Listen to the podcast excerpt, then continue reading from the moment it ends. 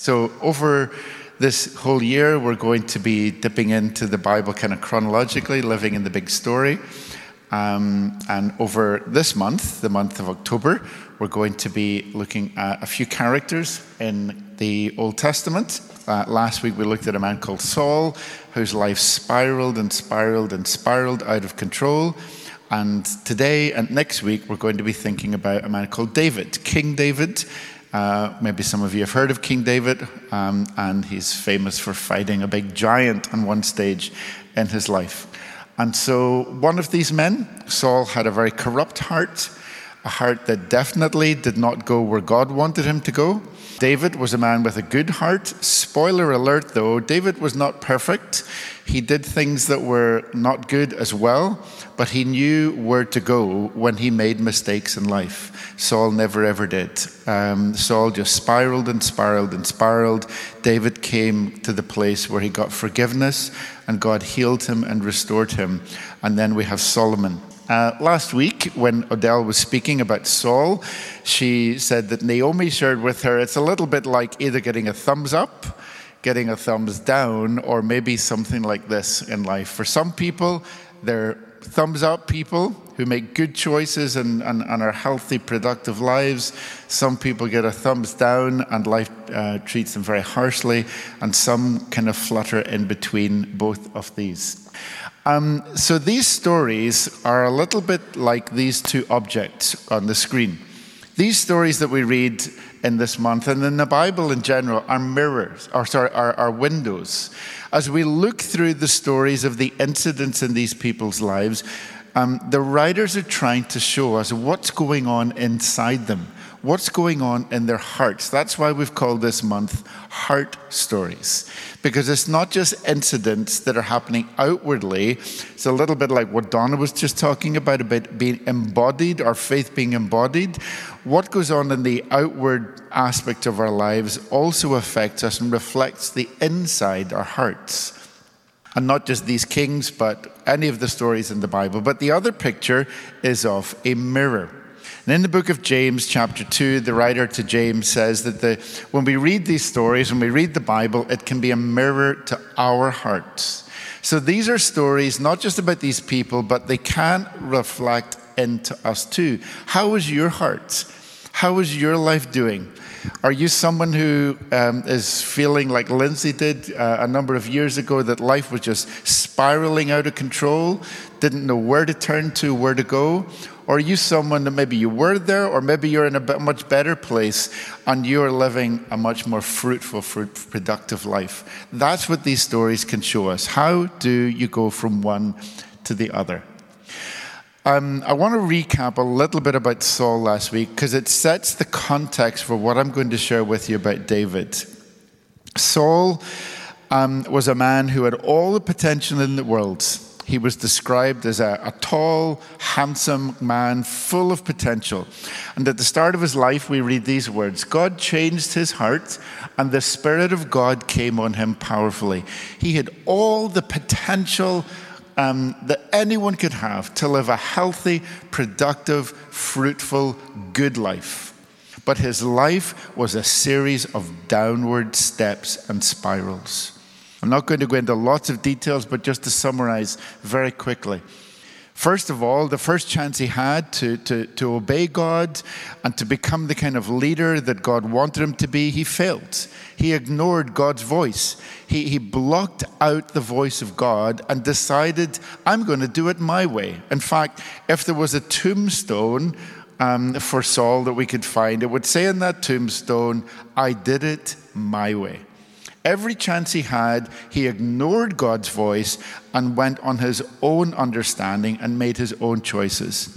And uh, the prophet Samuel tells him, because of this, his kingdom will not endure because he had not obeyed the voice of God. But it gets worse.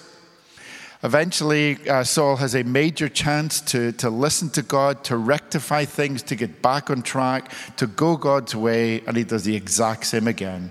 He ignores what God says to him. He takes measures into his own hands, and Samuel comes again and says to him, Saul, this time the Lord has rejected you as king. And if that wasn't bad enough, The Bible says it got even an awful lot worse. It says, as a result of this, God's spirit left Saul, and an evil spirit tormented him. That's what the text says tormented him for the rest of his life.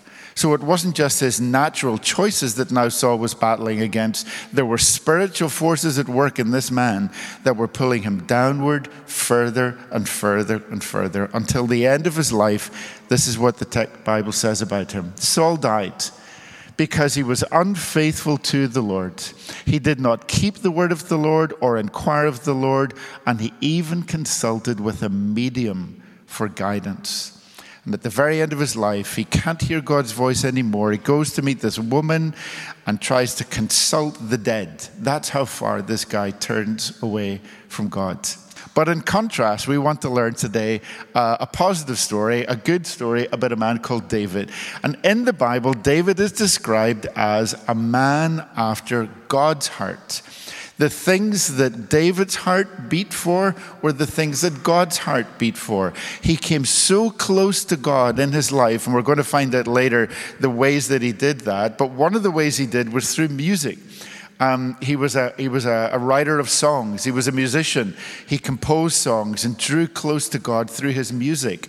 That was a very powerful, powerful, um, if you want, tool in his life and, and means for him to come close to God. And when we worship, together as a church, when any church gathers to worship, we're not just singing songs, but this is coming out of our heart, coming to the heart of worship, the heart of God. Um, the big question, of course, is how do you get a thumbs up from God? How do you get that? In, in the New Testament, Paul writes on one occasion, and, and he says to uh, a young disciple called Timothy, he says, One day you want to hear these words from God, Timothy Well done good and faithful servant. Wouldn't that be a great um, testimony at the end of anyone's life? Well done, good and faithful. You've made it. You weren't perfect, you made mistakes, but you kept on going. You listened to God's voice and you got there. So, how do we get that thumbs up in life? How do we know when God is smiling upon us, when we're, when we're going in a positive, productive way? Two times in the New Testament, David is mentioned in the book of Acts. Uh, one of the times by Paul and another by Stephen. When Paul talks about David, he says this After removing Saul, God raised up David as their king. He testified concerning him, saying, I found David, son of Jesse, a man according to my heart. And here's the key phrase He will do all of my will. That's what it literally says. NIV is a wee bit different, but that's probably a more accurate translation. He'll do everything. He will do everything I tell him to do. He'll listen to me. He won't reject my voice, and he'll do all the things that I'm telling him.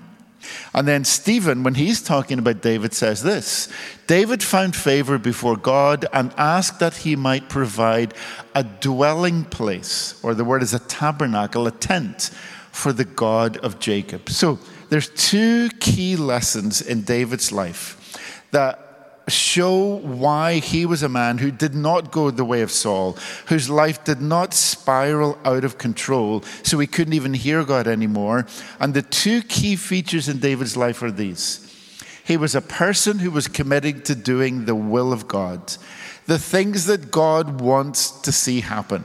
David wanted to see happen. He chose God's will and God's way over his own way.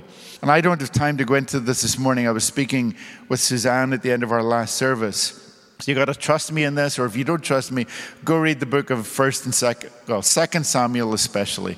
When David became king, every major decision he had to make, he goes and consults with one of the leaders, the priests of Israel, and says, "Tell me what's God's will.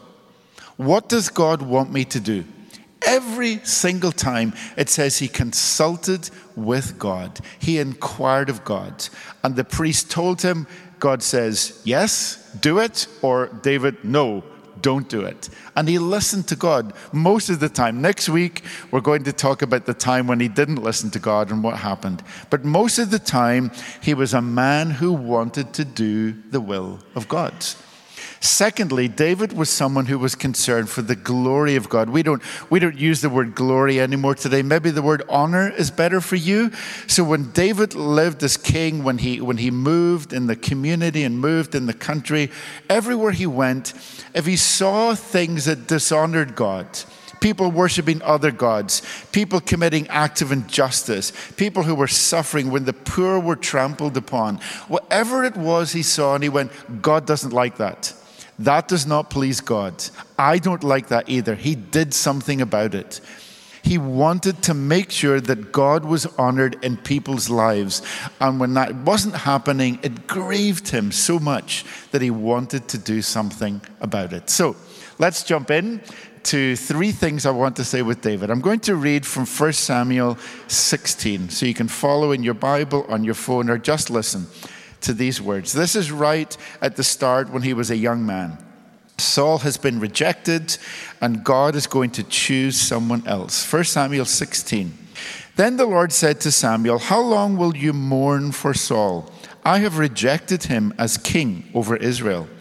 Fill your horn with oil, go on your way. I am now sending you to Jesse of Bethlehem. I have chosen one of his sons to be king. So Samuel prepares to go up to Jesse's. And then in verse uh, 6, when he arrived, Samuel saw Eliab, who was one of David's sons, and thought, Surely the Lord's anointed, in other words, the one whom God has chosen, stands here today before the Lord. But the Lord said to Samuel, Do not consider his appearance or his height, for I have rejected him. The Lord does not look at the things we look at. We look at the outward appearance, but the Lord looks at the heart.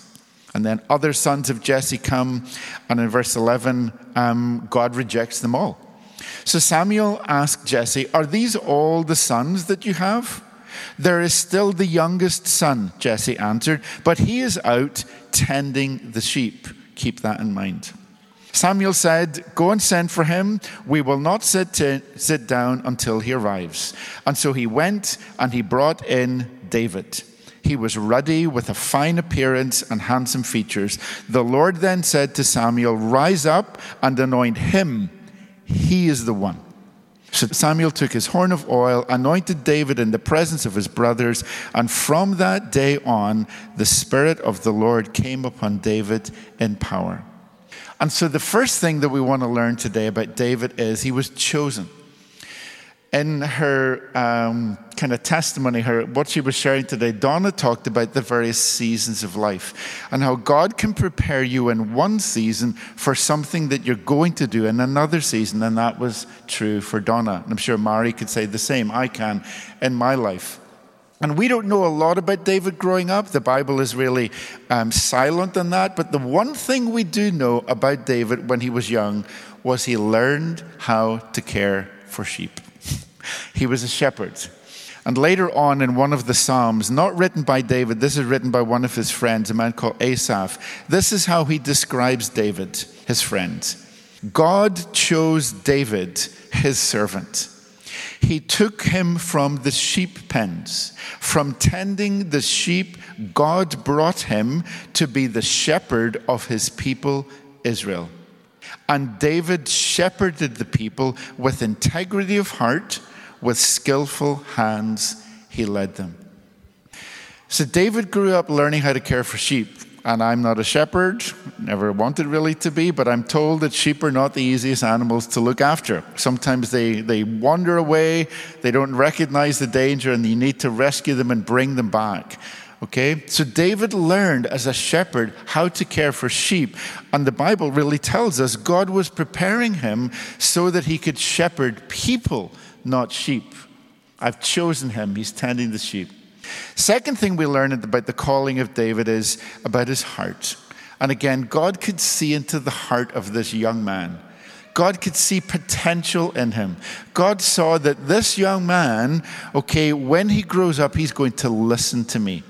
He's, he, he knows how to care for these sheep. He knows how to uh, rescue them when they get into danger and feed them to, to, and lead them to good places. He knows how to be a leader of sheep. I'm going to be, make him a leader of people. And people are going to follow David because David's going to follow me. And that's the other thing about listening to God and making good choices in your life. When you do that, when you listen to what God's saying to you and you don't reject it and say, that's, that's fine, but I'm going to go my way. When you choose to listen to God's voice, God will not just work in your life and help you to live a more productive, healthy, fruitful life, but it will influence other people too. Other people will see you and they'll go, There's something different about that lady. There's something different about that guy. I don't know what it is. Mari was saying today that only 3% of clients who come to CAP go to church. And I know this, and I work with Mari, and I, I, hear lots of stories from Mari of other people who get debt free too. And I see the smile and the joy in her face, usually on a Tuesday morning in staff meetings, when she says, Great news, someone else has gone debt free. You see the joy in her when people's lives change. They make that. And these people who come through CAP, they see Mari and all the other workers. And I know that. They say there's something about them that's different. They really care for us. They love us. They're not going to walk away from us and abandon us. The third thing about David was this yes, he had a heart for God. Yes, he was being trained as a shepherd. But look at what it says. That was not ultimately the source of David's strength. Then the Spirit of the Lord came upon David in power. So he was supernaturally endowed with the ability to follow God and lead for God. And so that's the first thing we can learn today. What made David different? Well, he's a man that God looked down and saw him as a young boy caring for sheep. He said, He has a good heart. Has a good heart, and I can see his heart.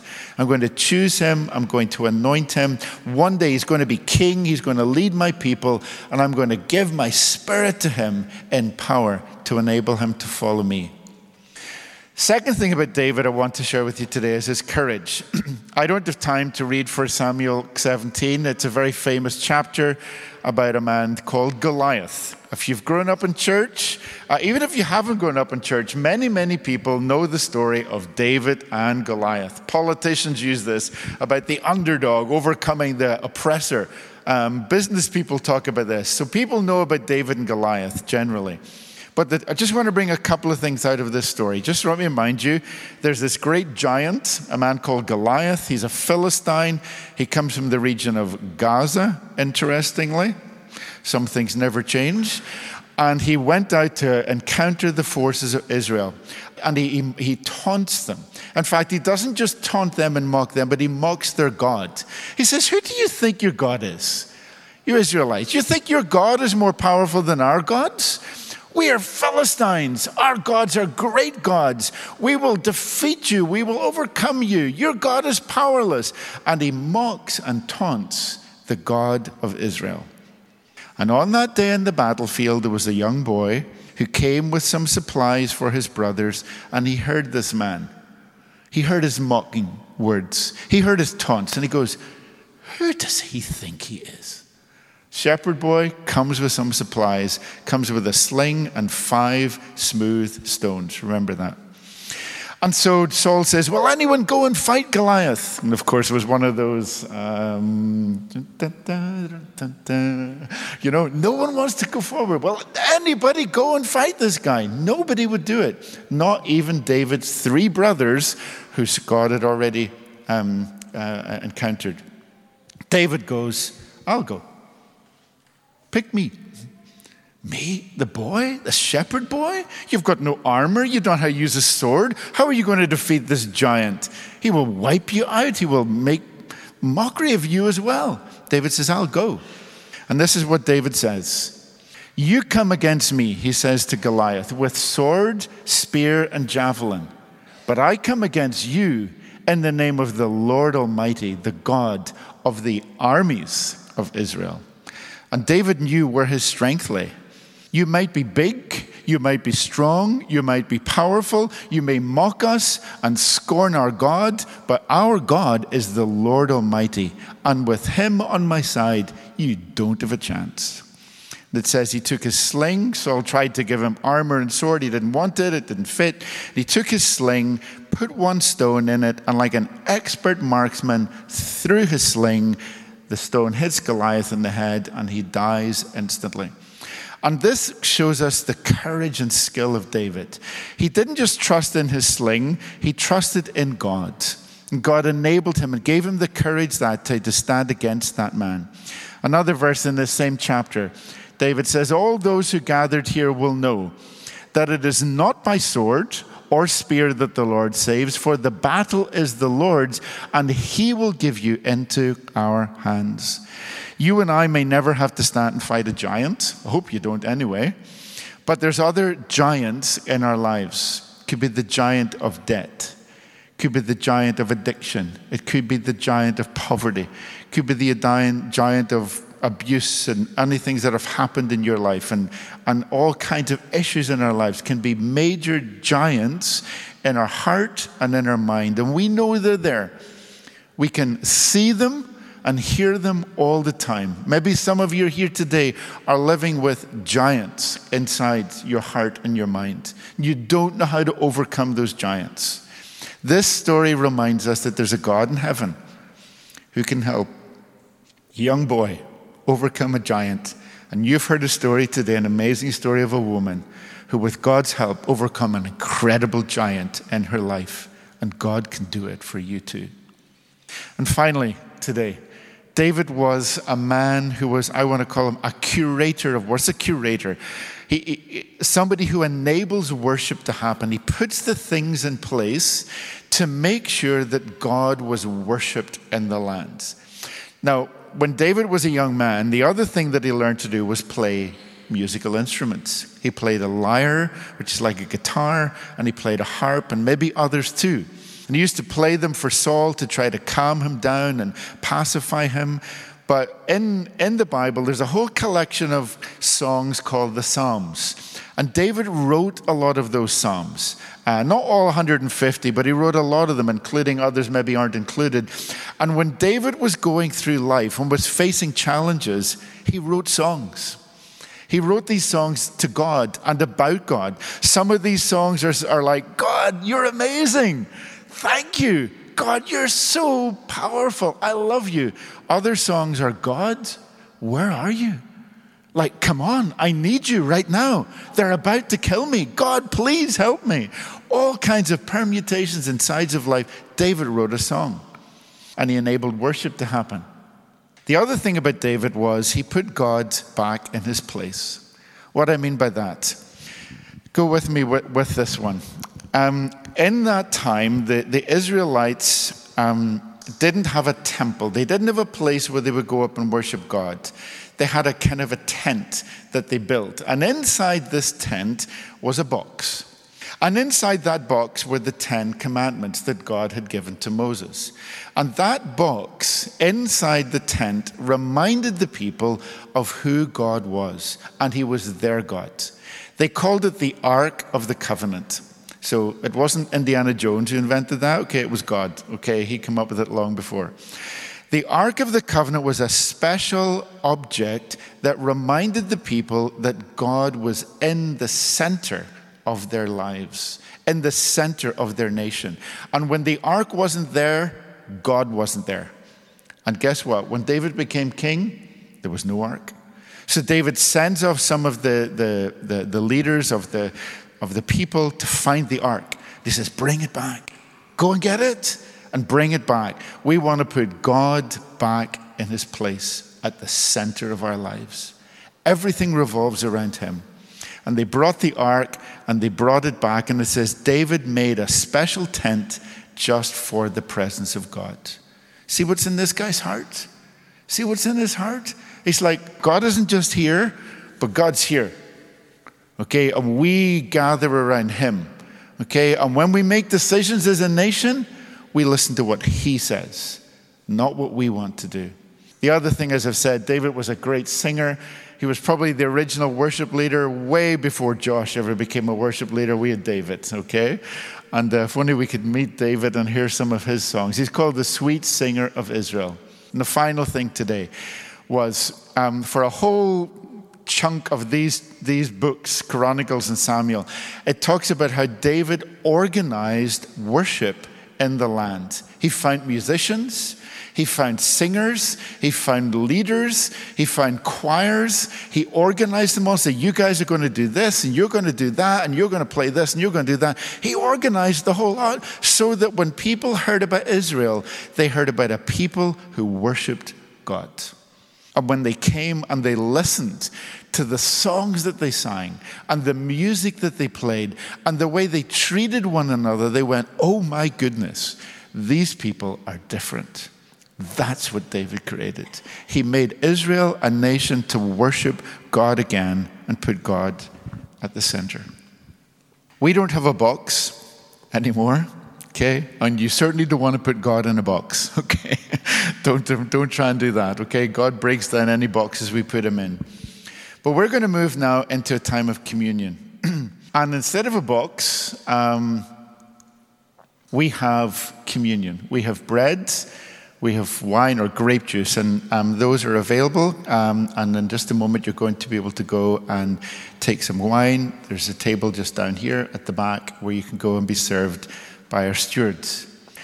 In the New Testament, one of the titles for David, for Jesus, was the Son of David. Isn't that interesting? What do they mean by that? Jesus, like David, he was set apart, chosen by God. He had a passion for God's honor, God's glory. He was fully committed to the will of God, and ultimately, he put God back in his rightful place. How did he do that? He came into our world. He lived among us like one of us. He showed us how to live fruitful lives. He showed us how to care for one another. He showed us how to forgive. He showed us how to live the way God wants human beings to live. And then at the end of his life, he took, Bible says he took all the sins and the evil and the corruption of not just the people of his time, but of all time. He took it upon himself. He paid the ultimate price but with his life so that we could be free. And that's what we remember when we take communion. That Jesus, the son of David, achieved God's will by giving his life on the cross so that you today can live a productive life you can live a life that pleases God and actually pleases you too. if you follow Jesus. If you listen to his voice, you will hear the voice of God. And if you blot out that other voice inside you that says, don't go that way, don't do that, do it your own way, go your own way in life. How's that going for you? I want to ask today. How is it going for you if you're trying to do that? Listen to God's voice. And as we come just now, the band are going to come in just a second and play and lead us into communion. Going to pray, and then when, the, um, when you're encouraged to do so, please go, take wine, take some grape, grape juice, and give thanks to God. But what we're doing right now is we're coming back to the very heart of what it is to worship.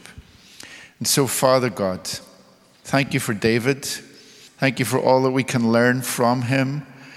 And thank you for Jesus, the greater Son of David, who came and lived and died and paid the ultimate price so that we could be free, set free to serve you, set free to live the kind of lives you want us to live.